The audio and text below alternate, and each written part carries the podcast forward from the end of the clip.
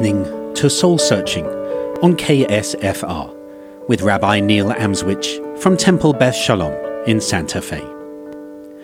Soul Searching is a journey where I engage with an array of thinkers, from faith leaders to academics to artists, to explore deep questions of meaning, questions that all of us ask at some point in our lives, such as why are we here?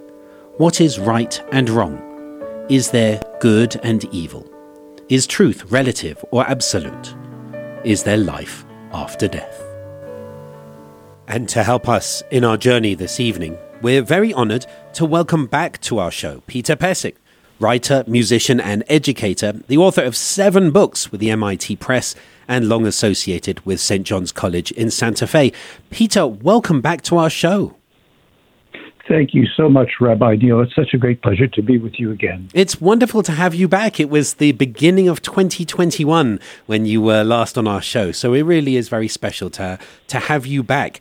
Um, and talking about your new book, um, which is called Sounding Bodies Music and the Making of Biomedical Science, which is apparently the third and final book in a trilogy about the influence of music on various aspects of science. Tell us a little about this sounding bodies, music, and the making of biomedical science.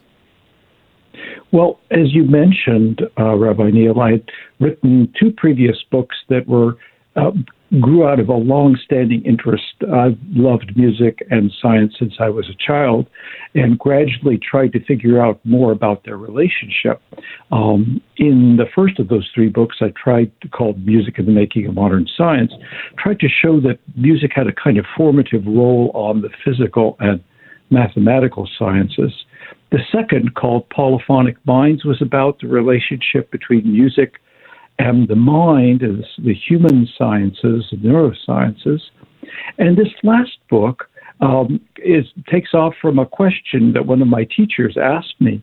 And he said, "Is it really true that biologists care less for music than physicists do?" And I think he was teasing me and provoking me as any as much as anything.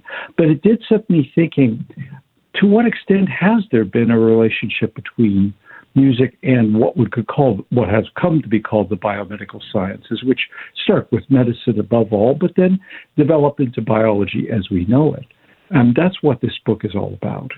So, for those who have never considered, I remember when you were here last and you spoke about the music and science, music and modern science. But not many people would connect music and biomedical science. And when you said, you know, you started considering the relationship between them, that's not, how do I put this nicely? That's not what people would normally imagine, is it? The, uh, uh the connection no. between music and biomedical science. Who considers the relationship between them? So you must be seeing something that others aren't seeing. So I guess the question, and I don't mean this flippantly at all, I mean it in terms of the insight that you're providing. What what is that relationship between music and biomedical science that you're seeing? And is it different today, for example, than it was a, a few hundred years ago when science and medicine was very different? So, so what made you think of a relationship between music and biomedical science, other than that comment that, that somebody teasing you said? How, how do you see it? What, what's the link? Well, the link that I've seen now after a long period of thinking in the preparation of this book was that that music came to have a very important role in the development of medicine and, and those biomedical sciences, but it was rather different than the physical sciences, which were concerned with directly with vibrating bodies, whereas that doesn't seem to be the case with the the, the bodies or biology in general. But it turns out that they, this goes back very, very far to the Pythagoreans, who were the first, uh, the Greek kind of, almost a kind of religious sect that was trying to connect number with um, uh, music and sound.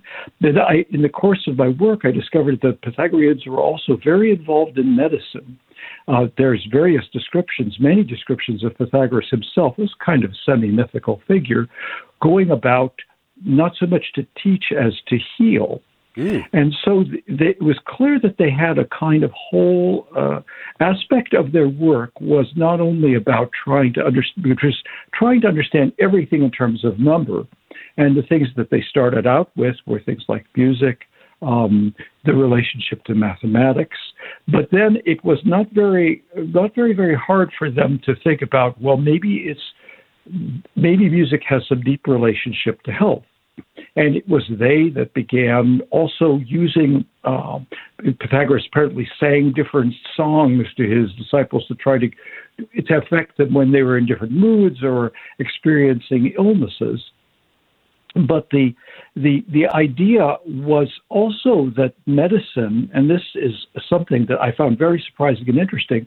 Their medicine, even though it began in this kind of rather religious context of a kind of um, mystical cult, they developed and they were behind what we think of as Greek medicine, which was a rational kind of medicine. Right. The Egyptians and Babylonians were very very skilled in medicine, but they were always there was always a reference to the gods um, people that were undergoing a, uh, some kind of treatment were advised to go to the temple and spend time there, and the priests would treat them with religious means.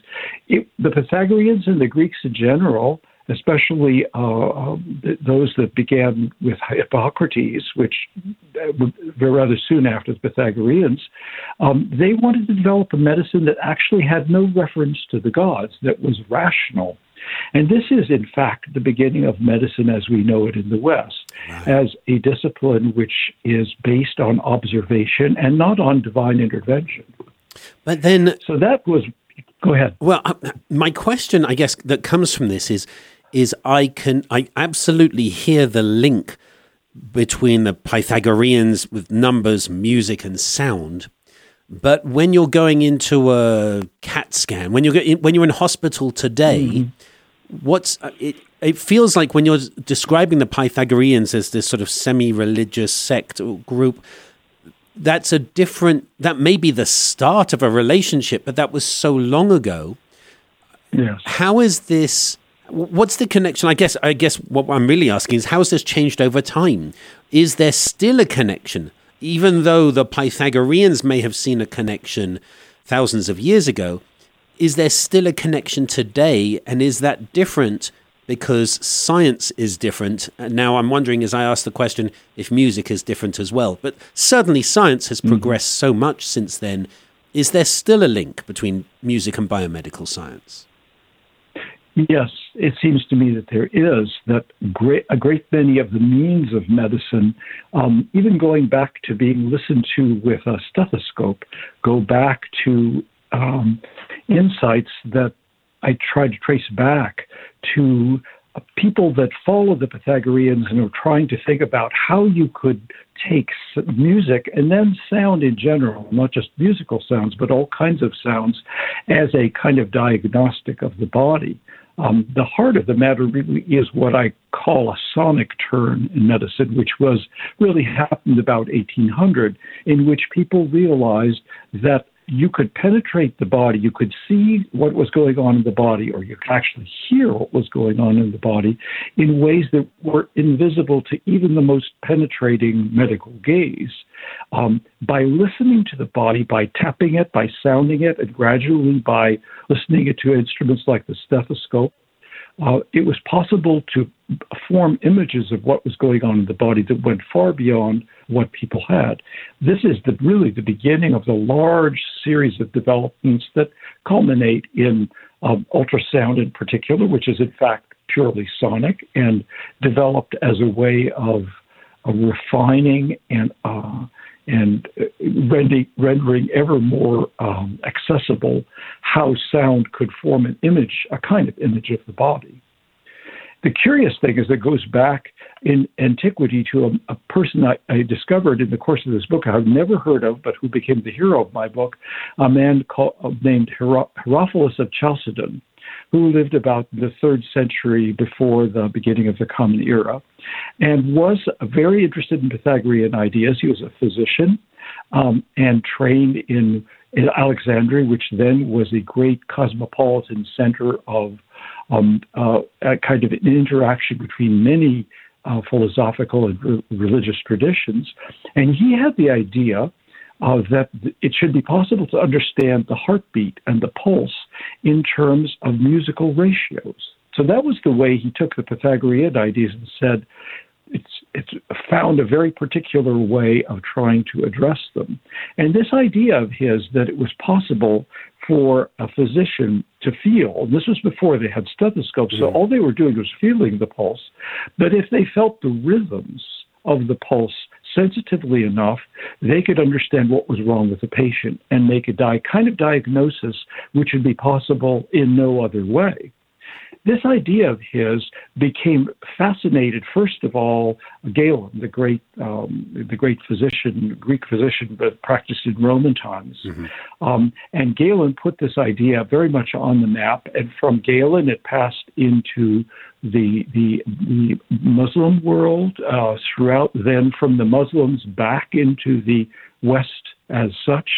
The idea that this might be true fascinated uh, of people over a thousand of years. And finally, it led about 1800 to people saying, well, maybe this idea of Herophilus can be carried further. It's not something that is just a, a, a, kind of abstract idea or only something that you would feel with your hand, but maybe you could actually hear the body. And then is the moment, the sonic turn, in which people like Rene Laennec, the physician in France in the early 19th century, but before him, others. Uh, in the book, I talk about uh, Francois Marquet, was a physician of the 18th century in France, that had the idea that he could write down the heart's um, the heart's normal and abnormal uh, rhythms in musical notation ah. so that he could make a kind of musical score of it and that that would be a way of training physicians into how to to feel the pulse but then it was only a short step for them to say i don't want only to feel it is it possible for me to hear it See, you've so you've answered a yeah. profound thing that I was going to be asking, which is about the difference between sound and music, because I can yeah. bang the desk in front of me, and is that music? Let's take a pause because we have to take a quick break, and let's come back to this idea because the fact that you mentioned that somebody wrote down musical score or wanted to write musical score for the heartbeat. And just the idea of the stethoscope being uh, almost an amplifier for music as opposed to sound. I really want us to be able to explore the difference I, I guess what is music is really what we're what, what i'm mm-hmm. concerned about. So we'll take a very quick pause um, you're listening to Soul Searching on KSFR with Rabbi Neil Amswych. My guest this evening, Peter Pesic, writer, musician, and educator. Um, and we've been talking about his book, Sounding Bodies Music and the Making of Biomedical Science. And we'll be back after this break.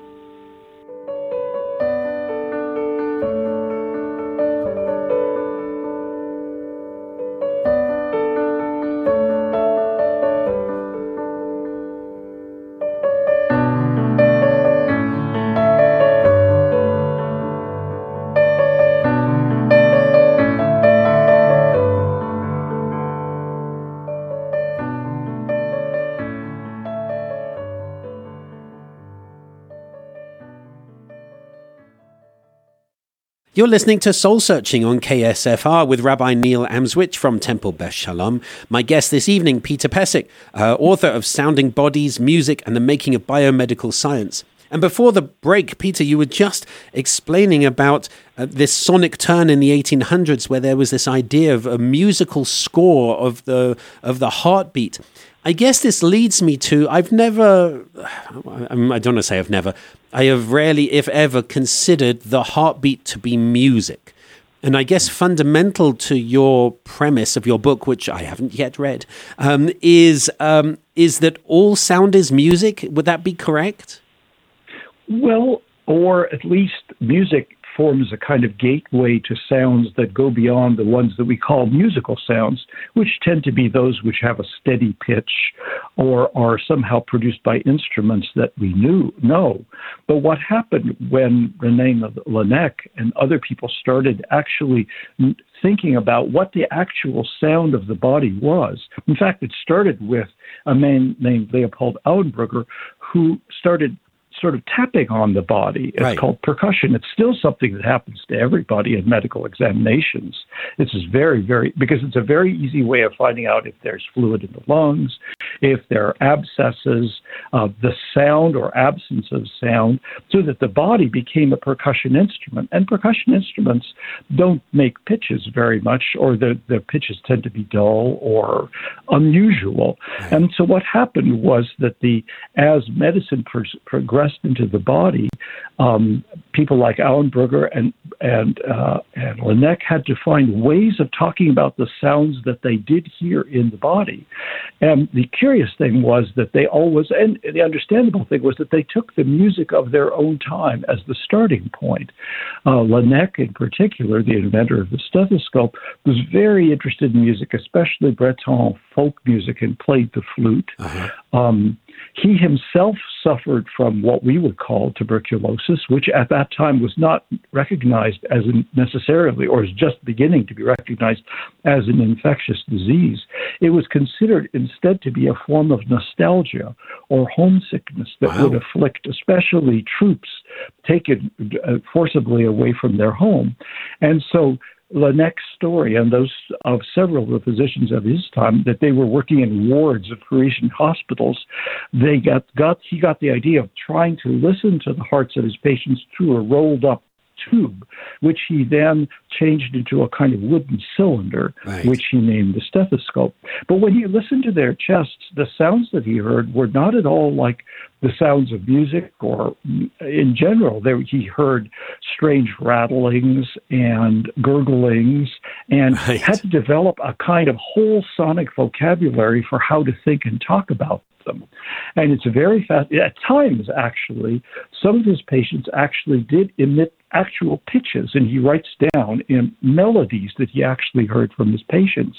Then he realized after a while that these are actually being produced by vibrations of the arteries at very Wow. very rapid vibrations. So, but he was startled because it was, you know, so that actually pitches and sounds like the flute that he played were relatively unusual, but they did come out.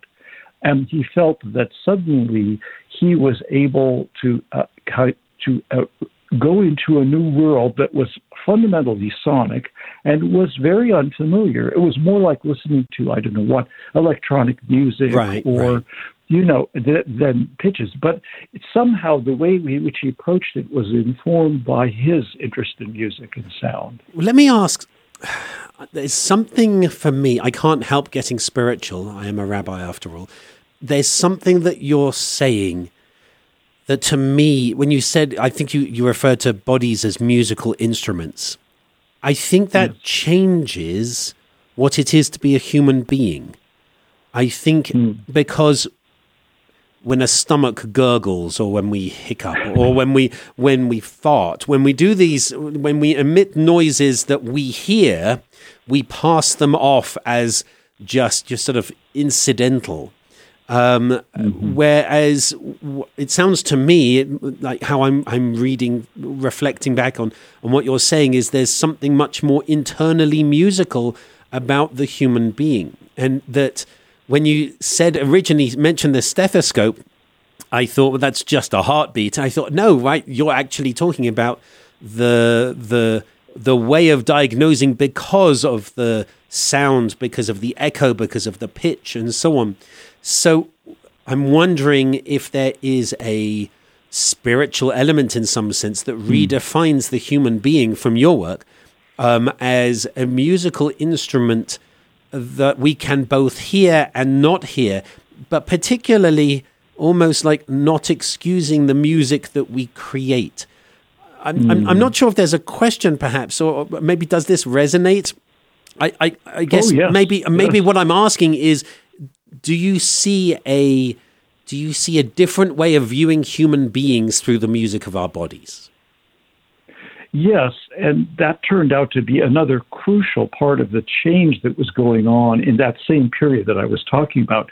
The ancients, the ancient Greeks in particular, thought of the body as being composed mainly of liquids that they called humors. Right. And there are four different humors at that time. But gradually, as these developments went on, um, the people that were trying to pursue the idea that the body was a musical instrument under, that more and more got interested in the idea that the body is made of fibers and that the fibers, not just fluids, but solids, and not just solids, but fibers, and fibers that not only were structural, like muscles, that could hold up the body in a static way, but uh, fibers that were dynamic and could vibrate. So that in essence, the, the body is a is a, is a vibrating body. And the, what you're hearing is not a kind of incidental thing, but is it's absolutely essential to its functioning as something that's both capable of and con- continually undergoing vibrations, and that the search for what it could be to understand the soul or spirit in a way that would go beyond something that was immaterial more and more focused on the nature of vibration and the ah. character of vibration. And in fact, in the later part of my book, um, this led to the most important developments in neuroscience that happened in the 20th century, which was the clarification of how neurons and from them the nervous system and brain as a whole worked. That they that the no- neurons work through vibration, and not only through vibration, through a kind of on or off um, rhythm. That that not only were they bodies that were sounding, but they were bodies that were working through rhythms. And the, what was realized by Edward Adrian, who is the famous British physiologist uh, who was the first person to establish the so-called neuron doctrine that neurons fire either all at once or not at all, and that the brain and nervous system operate not through an analog mechanism, but through the frequency of firing of the neurons. It works purely on the rhythm of the neurons. And he was able to establish that by listening to the neurons. He would put he would put tiny electrodes in there and amplify them through a loudspeaker. So not only was the heart listened to in the you know, the early 19th century um, through a stethoscope, but it was listening to the brain amplified in loudspeakers that yeah. was enabled the the most important discovery probably in the history of neurology, and all of the developments that are happening since then was because the, the, the, the brain itself is a purely is a rhythmic system. It's a system of a hundred billion. It's an orchestra of a hundred billion right. instruments. Each one of them is a neuron. Each neuron in our brain is at more complicated than any musical instrument in an orchestra. Um, I'd always thought, well, they're like a switch or something, but it turns out that they're not. They're capable of vibrating at many different frequencies depending on how they're being hooked together. And what we think of as our consciousness has a profound relationship to the interacting rhythms of all of those instruments. So let me ask uh, you, though, with i mean we've only got four minutes left i, I love talking to you i do but um the music of our body i guess if, if we are musical instruments the the challenge is of course that a musical instrument is played it is a passive thing um, it receives mm. the person who plays it. Um, the uh, are we as sort of inadvertent composers? Because it's not my fault that my heart beats this way. I mean, it might be if I were uh-huh. fitter. It might it might it might beat in a different way. But there's something about the humanity of being a musical instrument. But but being a musical instrument is a thing, is an object. Uh, but we're composers, but we don't hear, and we didn't cause, we didn't choose that composition. What does it mean for us uh, in biomedical terms to be instrument but composer, but not even choose either? Yes, I mean, that's the most profound question, I suppose, of neuroscience now. Because when you think about it, Rabbi Neil, you close, if you close your eyes for a moment, your brain will go into a certain vibrational state. This is a famous alpha rhythm. Right. Somehow or other, they, our brains are capable of organizing all these 100 billion instruments without any sort of input from us themselves. It's as if it's like a jazz band that's composing its own music right. and forming its style and identity on the wing as it does it. That's who we all what that's what we seem to be. I mean, there's no clear, there is no consensus about how the brain works. But the one thing that I think is agreed to by all neuroscientists is that there's no central place in the brain where there's a little person sitting there who right. is you and who is, as it were, the composer or director. What we experience as ourselves, our spirit, our soul, is somehow being produced in this ab- amazing way by these 100 billion instruments all interacting with each other. And um, I mean, to me, that, I mean, we've only begun to think about what that means. But all that I'm trying to say at the moment is that it's a fundamentally rhythmic and hence musical experience that's going on. The other thing that I think is startling before we end is that of those 100 billion neurons, 99% of them are connected only to each other. Only 1% of them is connected to the so called outside world, ah. to the senses. So everything that's going on, I mean, clearly 1%, that's still a billion. But most of the brain, what is constructing this amazing, amazing musical composition that seems to be unwilled, but there's probably much more than that, is is an interaction that's happening within the brain with a little one percent of information from the outside. I think we have only begun to think about what could that possibly mean and what does it imply for our minds, for our spirits, for our souls? I don't know, but it seems to me uh, very fascinating to think about where it could lead us. I, I so appreciate this, Peter, because this is looking at the self through a very different lens. Um, I, I, may call this show the self as jazz because it's um, because it's the spontaneity and the creativity that that is deliberate and not deliberate as anyone who plays or has played in, in jazz band will know it's you're in control but you're not in control. You're forming but you're responding. And so there's a, a fluidity to the essence of the human being that you're describing through music and through neurons and their interactions that I think changes the way that we look at ourselves when we sit in an office and think, oh, I've got this many hours left of the day. Nonetheless, there's still a composition that is whirring within you. There's a piece of jazz that is being formed that is still helping you be who you are. I think I think it's it's extremely powerful. Can I ask if you can please come back to our show before three years? We we we can't have you have a gap every three years. Um, Peter Pesic would love to have you back to our show.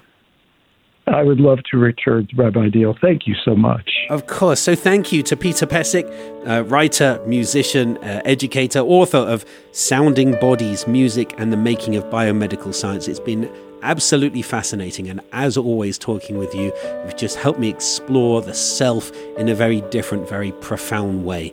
Uh, and genuinely, I hope that you'll come back soon. Thank you. I'd love to. You've been listening to Soul Searching with Rabbi Neil Amswych from Temple Beth Shalom and from the Interfaith Leadership Alliance of Santa Fe. Until we return again in two weeks' time, keep searching.